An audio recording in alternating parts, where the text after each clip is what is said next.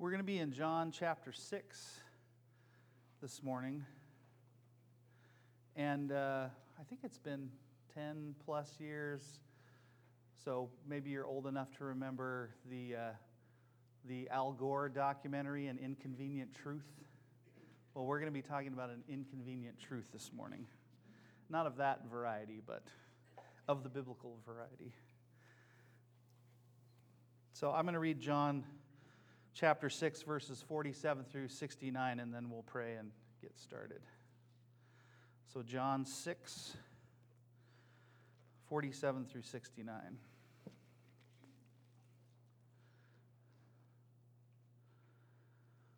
Truly, truly, I say to you, whoever believes has eternal life. I am the bread of life. Your fathers ate manna in the wilderness, and they died. This is the bread that comes down from heaven, so that one may eat of it and not die. I am the living bread that came down from heaven. If anyone eats of this bread, he will live forever. And the bread that I will give for the life of the world is my flesh. The Jews then disputed among themselves, saying, How can this man give us his flesh to eat? So Jesus said to them, Truly, truly, I say to you, unless you eat the flesh of the Son of Man and drink his blood, you have no life in you. Whoever feeds on my flesh and drinks my blood has eternal life, and I will raise him up on the last day. For my flesh is true food, and my blood is true drink. Whoever feeds on my flesh and drinks my blood abides in me, and I in him as the living Father sent me, and I live because of the Father, so whoever feeds on me, he also will live because of me. This is the bread that came down from heaven, not like the bread the fathers ate and died. Whoever feeds on this bread will live forever. Jesus said these things in the synagogue as he taught at Capernaum. When many of his disciples heard it, they said, This is a hard saying. Who can listen to it? But Jesus, knowing in himself that his disciples were grumbling about this, said to them, Do you take offense at this? Then what if you were to see the Son of Man ascending to where he was before? It is the Spirit who gives life. The flesh is no help at all. The words I have spoken to you are spirit and life. But there are some of you who do not believe. For Jesus knew from the beginning those who were those were who did not believe in it and who it was who would betray him. And he said, This is why I told you that no one can come to me unless it is granted him by the Father. After this, many of his disciples turned back and no longer walked with him. So Jesus said to the twelve, Do you want to go away as well? Simon Peter answered him, Lord, to whom shall we go? You have the words of eternal life. And we have believed and have come to know that you are the Holy One of God.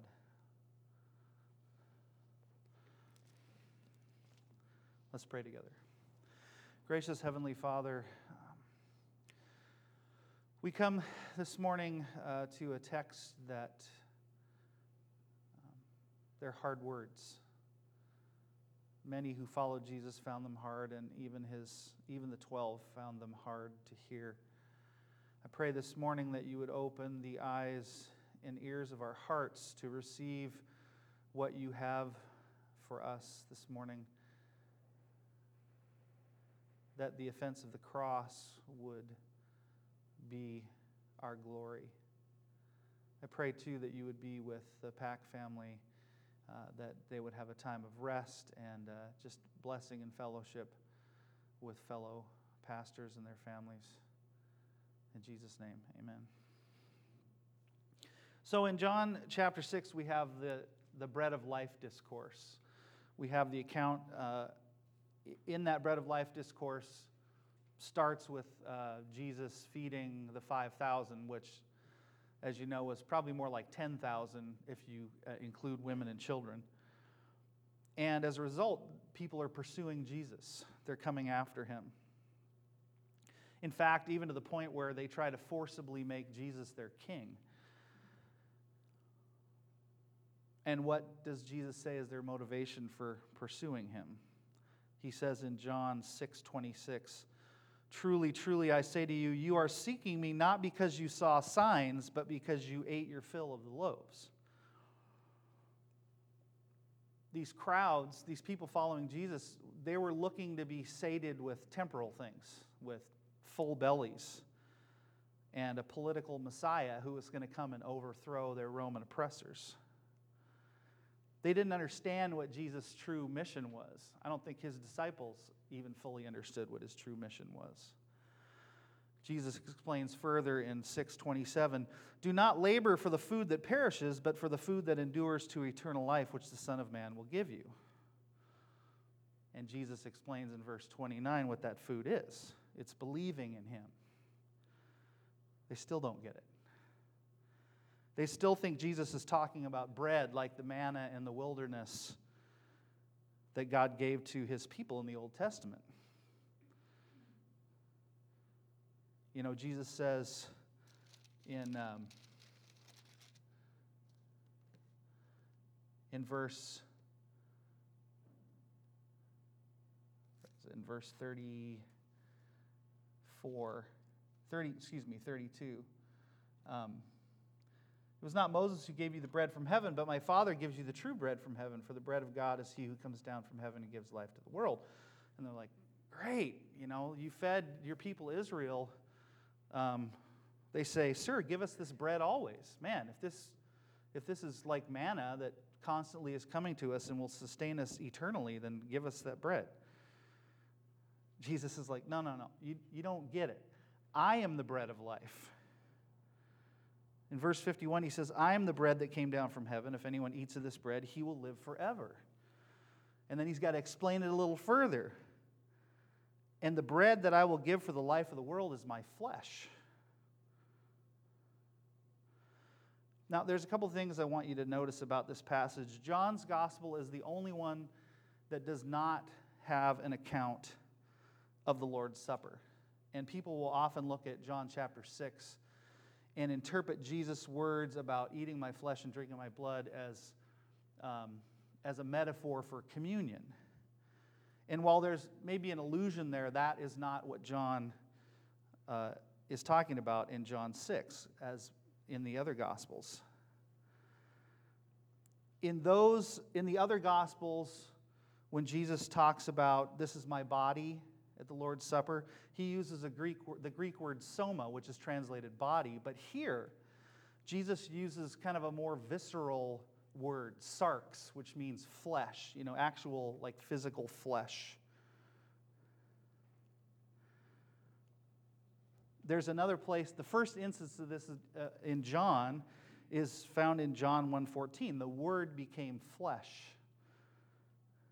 It is it's as the incarnate word that Jesus is able to give his flesh for the life of the world. He's talking about what? He's talking about the sacrifice of his own body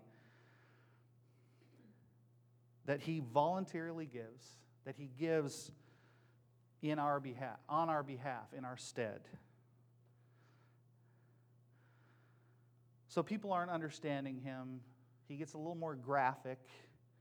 And in verse 52, the the Jews, the teachers and leader, religious leaders, they're shocked by this statement and they break out into this argument. I mean, how can this, how can this guy give us his flesh to eat? Now, I don't think it takes a genius to figure out Jesus is not talking about cannibalism. He's not talking about actually eating his flesh. No I don't think anybody seriously believed that. But if not that, then what did he mean? Well, if you remember back in John chapter 3, when Jesus is talking with Nicodemus about being born again, Nicodemus has the same issue. Like, I'm an old guy. How can a man go back into his mother's womb to be born a second time? Now, Nicodemus, I don't think either that's what Jesus meant, literally. But he didn't know what he meant. So now for more clarity in verses 53 and 54, John chapter 6, Jesus restates what he said in verse 51. Except here he makes it conditional and even more offensive. Unless you eat the flesh of the Son of Man and drink his blood, and here's the condition you have no life in you. Whoever feeds on my flesh and drinks my blood has eternal life, and I will raise him up at the last day.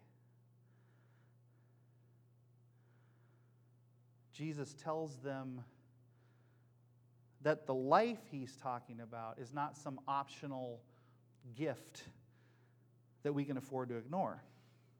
The conditional part is that unless they eat his flesh and drink his blood, they have no life in them.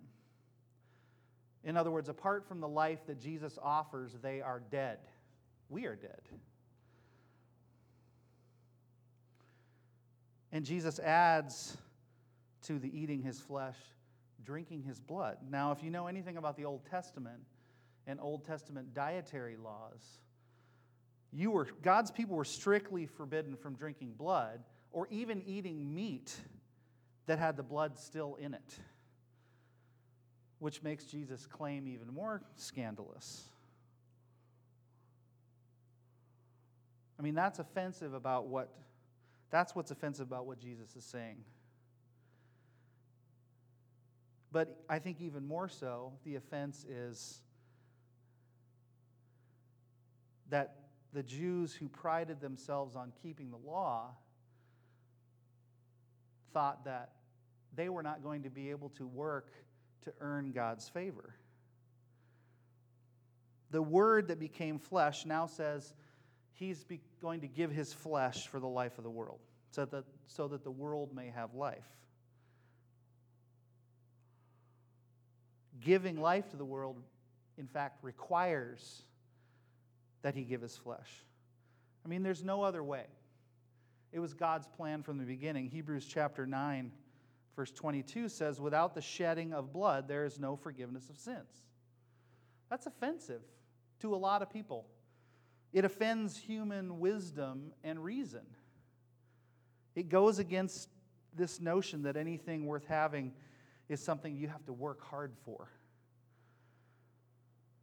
It's not some philosophy you can sit around at the coffee shop and, and ponder and um, play with mentally. Or it's not a set of external rules that you can check off, follow and check off daily. It's not a means by which we can earn our way to heaven. That's why Jesus used such graphic terms. By faith, we have to appropriate or take within ourselves the benefits of Jesus' suffering and death. You can sit around and talk about the wonderful life sustaining properties of food, and you can agree intellectually that you need to eat to live, but unless you actually take that food into your body, you're going to die. Look at verses uh, 55 through 56.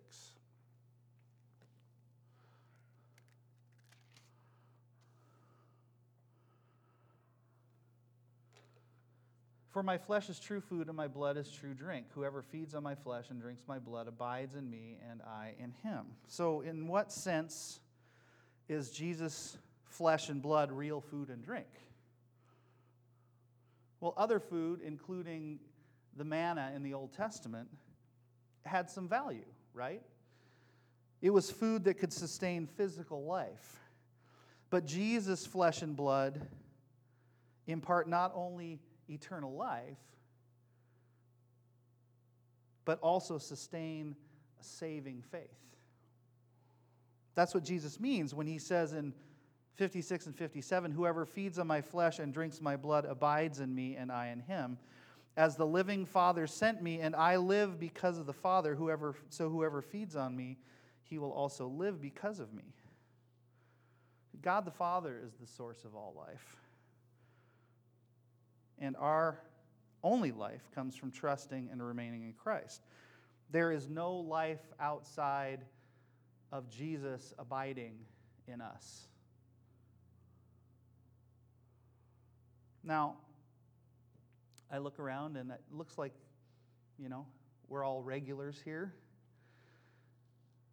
Um, but if you're sitting here this morning thinking that you know all you need to know about Jesus and what he did for you, and you don't and you haven't appropriated that by faith, then you'll starve to death. In fact, the Bible says that without Christ in you, you are already dead in trespasses and sins. There's no genuine life outside of Christ. Eternal life always and only comes through Jesus. Eating his flesh and drinking his blood means to accept with a believing heart the entire suffering and death of Jesus Christ. And by believing, to receive forgiveness of sins and eternal life. That's the only real food, the only food that satisfies the soul. Now, in verse 60, we find out that it's not only the religious leaders, but Jesus' disciples who are having trouble with this teaching. I think it's important at this point that we make a distinction about disciples. Like the disciples in verse 60, when many of his disciples heard it, they said, This is a hard saying, who can listen to it? And the disciples in verse 66. After this, many of his disciples turned back and no longer walked with him. So Jesus said to the 12 in verse 67.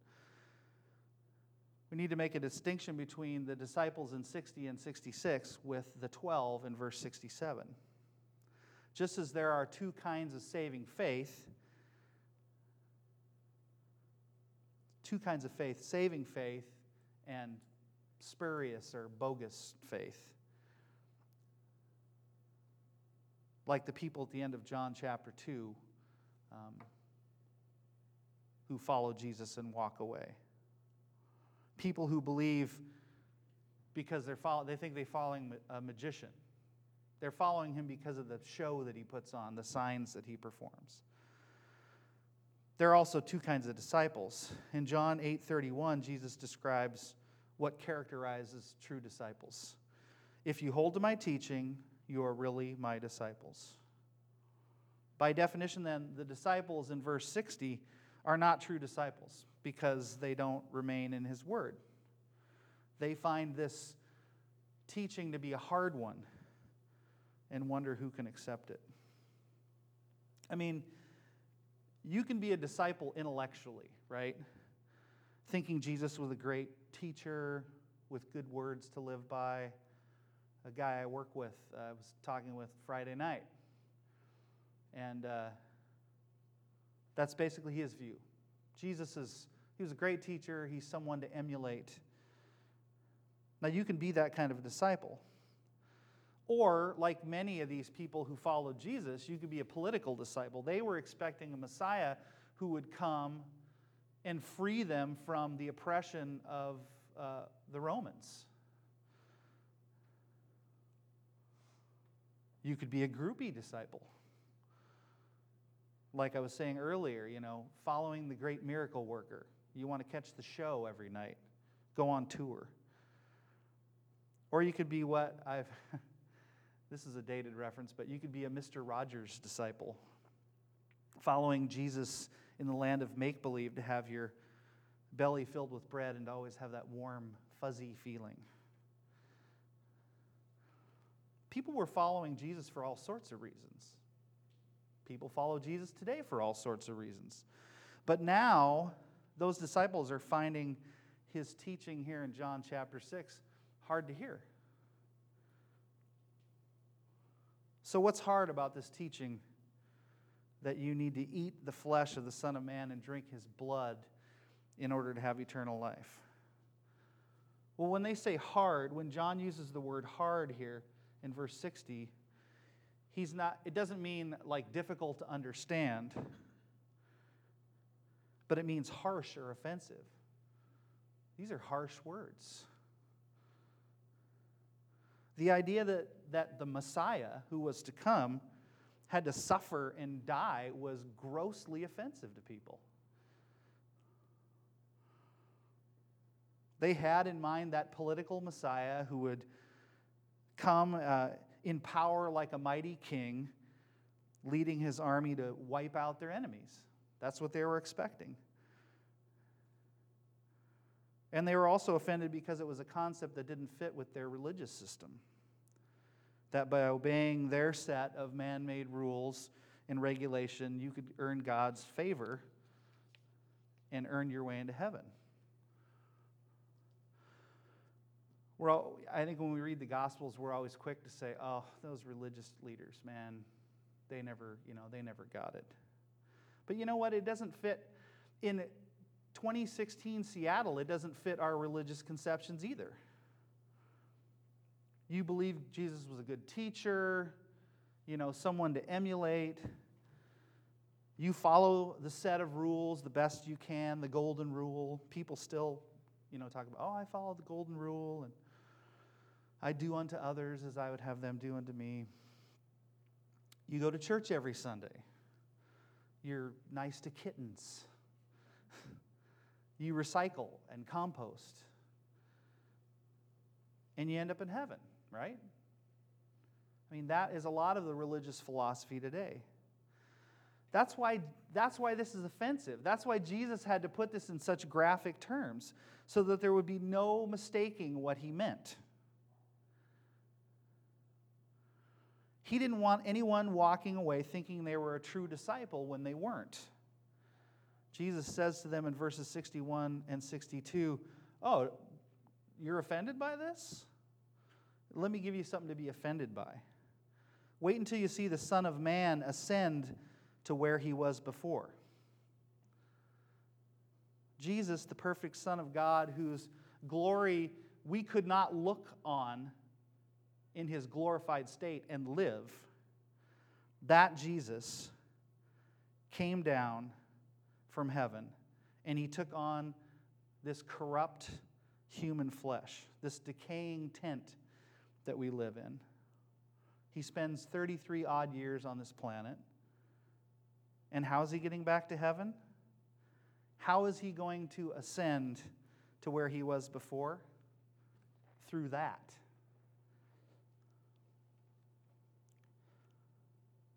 the sinless Son of God was rejected by his own people, falsely accused, brutally beaten, and tortured to the point where it says in Isaiah 52 he was so disfigured one would scarcely know he was a person. And then he was nailed hand and foot to a Roman cross, the most insidious tool of death and torture pretty much ever devised in the ancient world. And then the truly awful part God takes your sin and mine and the sins of the whole world, past, present, and future, and He dumps it all on His one and only Son. And then He turns away. That's how Jesus ascends back to the Father. That's the path Jesus takes to return to heaven and his former glory at the right hand of God.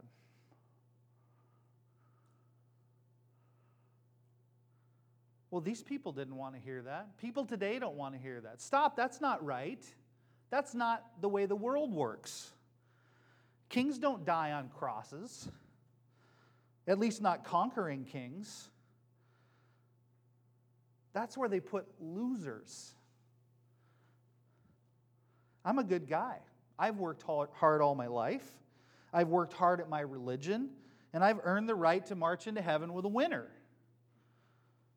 not a loser. But what does Paul say in 1 Corinthians chapter 1 in verse 18? For the message of the cross is what? It's foolishness to those who are perishing. But to us who are being saved, it is the power of God. Jews demand miraculous signs and Greeks look for wisdom, but we preach Christ crucified. A stumbling block to Jews and foolishness to Gentiles, But to those whom God has called, both Jews and Greeks, Christ, the power of God and the wisdom of God. I know it doesn't make any sense. It stands in complete opposition to all human wisdom. The moment of Jesus' greatest degradation and shame is the very moment of his glorification and our redemption. It's the greatest scandal, it's the greatest foolishness of all time. And yet, how we respond to this scandal determines our destiny. Whether we spend eternity with Christ in heaven or we spend eternity in hell apart from Him. you can't get around the cross, it stands in your way.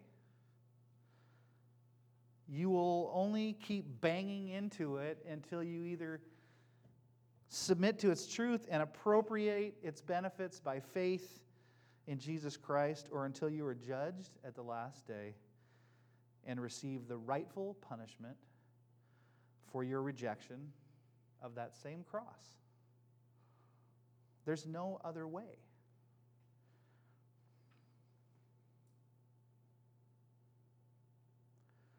Jesus goes on in verses 63 and 64 to explain again that their material or their natural interpretation of what he said completely misses the mark. Look, once and for all, guys, I'm not talking about bread here. I'm talking about a physical, temporal reality that you're going to be able to wrap your corrupted, darkened human intellects around. That's not what I'm talking about. Yes, I'm the Word made flesh. Yes, I give my flesh for the life of the world, but these are spiritual realities I speak of, Jesus says. These are the life giving words of the Spirit that can only be understood spiritually. Jesus is not surprised that although his words are the sole source of life, that many still did not believe him. Jesus says, That's why I told you that you can't come to me unless the Father draws you. The apostle Paul says in 1 Corinthians chapter 2 verse 14, the man without the spirit does not accept the things that come from the spirit of God. For they are foolishness to him and he cannot understand them because they are spiritually discerned. You see, the most persuasive preaching in the world, the, the cleverest gimmicks, the slickest presentation, how the, the preacher waves his arm or pounds the pulpit, how loud or soft his voice gets, how funny the jokes are. None of that really makes any difference. I mean, look, when Jesus himself was the preacher, most of those folks didn't understand and respond with saving faith. It's not about the messenger. I don't have to convince or persuade you of anything. The messenger's role is to proclaim the truth of God's word, the whole counsel of God. That's the message, that's the, the role of the messenger. How you respond is God's business and your business. You have to come with an open heart. You have to be seeking God, and God has to draw you. He has to enable you to receive, not, not just into your mind, but into your heart the life giving truth of His Word. I mean, you can come into a church that preaches the gospel And you can hear the gospel message a thousand times and walk out of church saying, Oh, what a lovely message, Pastor. Or you can walk out saying, Whatever. It's not going to make any difference until the day that light comes on for you. And the living and active Word of God, sharper than any two edged sword, lays you open and you fall to your knees in repentance.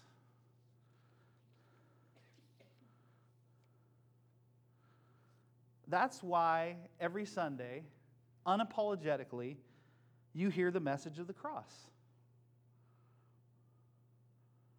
Man, do those guys know how to preach anything else? Pastor Andrew, every Sunday it's Jesus, you know?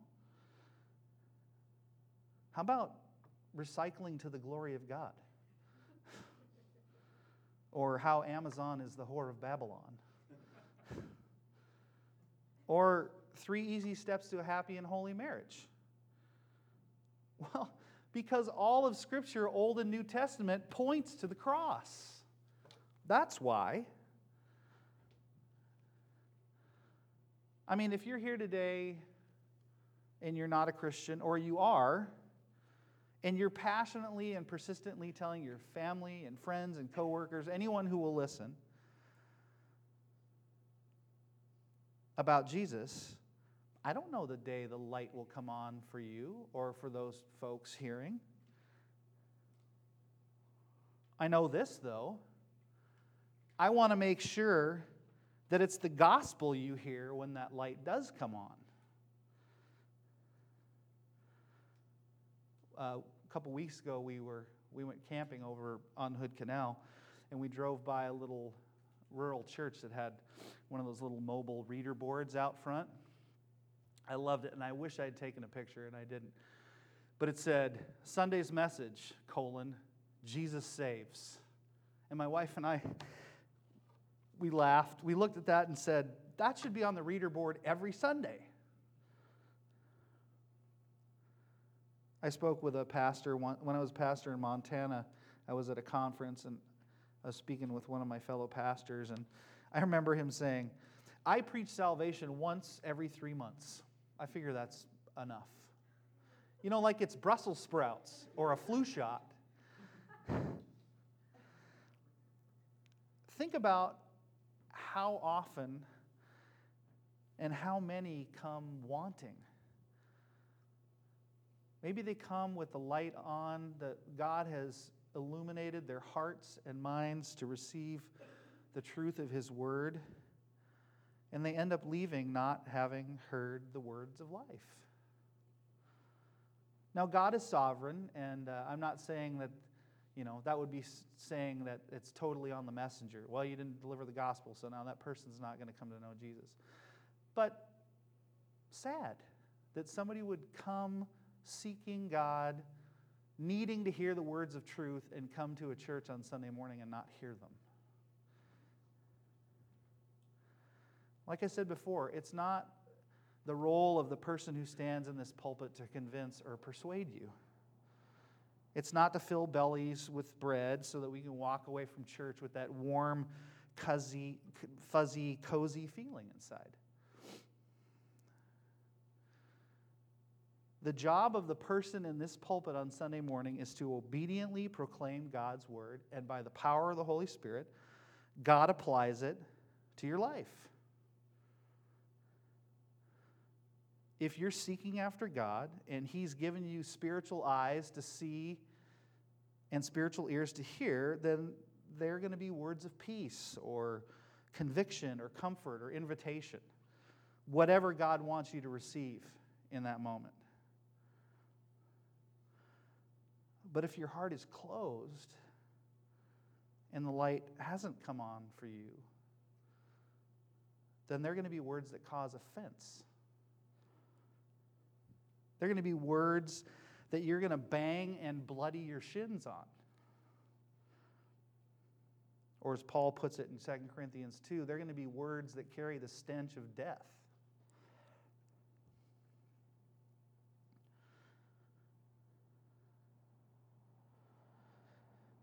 And you know what? If that's not the case, then we're not preaching the gospel and you need to get somebody up here who will. You may as well go to the farmer's market or go to the dog park on Sunday morning. You'll get more out of it.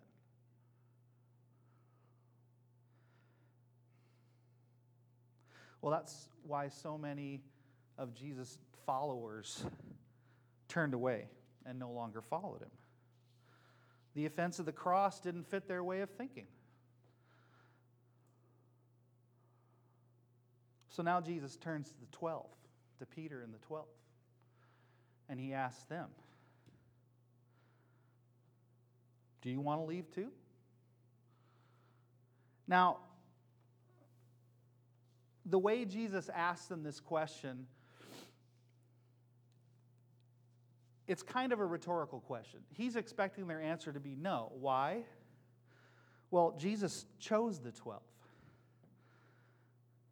He asked the question for their benefit.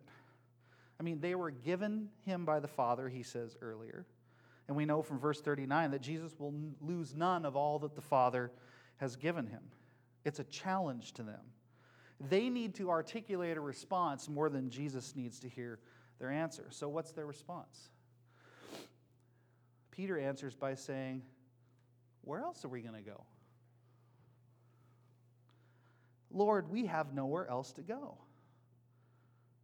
Now, we know that until after Jesus rose from the dead, even his 12 didn't fully understand what he was talking about.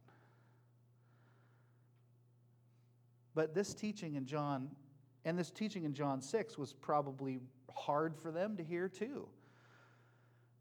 I mean, in Matthew 16, Peter even rebukes Jesus for talking about his suffering and death. That's, that's the passage where Jesus says to Peter, Get behind me, Satan. So we know that here, even Peter doesn't fully understand what Jesus is talking about, but he knows that there's no other way. Jesus' words, however hard they were to hear at times, were still the only life giving words that Peter knew of. Peter knew that. He, as the rest of the 12 knew, with, of course, the exception of Judas Iscariot, his betrayer, they knew that Jesus was the Holy One of God. I don't get everything you're saying, Jesus, but we got nowhere else to go. You're the only one who has the words of eternal life. That's it. Jesus is the only way. The cross is the only way. Yes, the Christian life is the abundant life that Jesus promised. Yes, there is obviously great joy in being a follower of Christ. But we also know that on this side of heaven, we're promised persecution. Jesus even says, The world's going to hate you. They hated me, they're going to hate you. We also know that the Christian life is about mortifying the flesh, putting to death the things of our old nature, our old ways, and putting on Christ. John tells us in his letters that we're not to love the world or anything in it. I mean, Jesus even tells us that we're not to love anyone, including parents, spouse, even our own children, more than we love Jesus. They're hard words. But it's better that you hear it now rather than later. If you're following Jesus and you're hoping to have that warm, fuzzy feeling all the time, you're going to be seriously disappointed. And you're going to end up turning back when difficult times come. And if they haven't, trust me, they will come. It would be neither honest nor loving of the person standing here to avoid preaching that glorious and awful truth of the gospel.